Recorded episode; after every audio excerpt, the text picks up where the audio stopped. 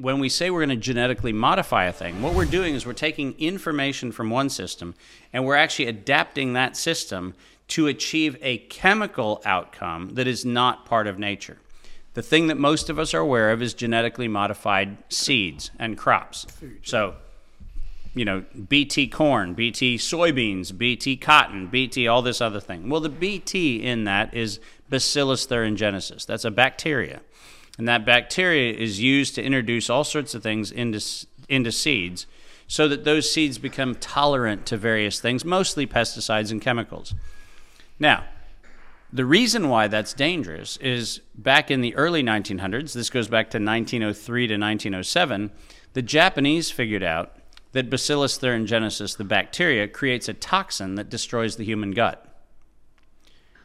Isn't it mysterious that after we introduce genetically modified seeds and their crops, suddenly we have an outburst of genetic disorders in things like, I don't know, colitis and irritable bowel syndrome and digestive problems, where they're now proliferated all over the world. And mysteriously, no one knows where that came from, except for the fact that in 1907, the Japanese published the where it came from, which is the Bacillus thuringiensis toxin actually creates leaky guts, which is how you destroy human populations. And somehow, mysteriously, we can't talk about it. What's genetic modification? Genetic modification at its core is this it's taking the complexity of a living system reducing that complexity to just chemistry, and then messing up the chemistry to create toxins.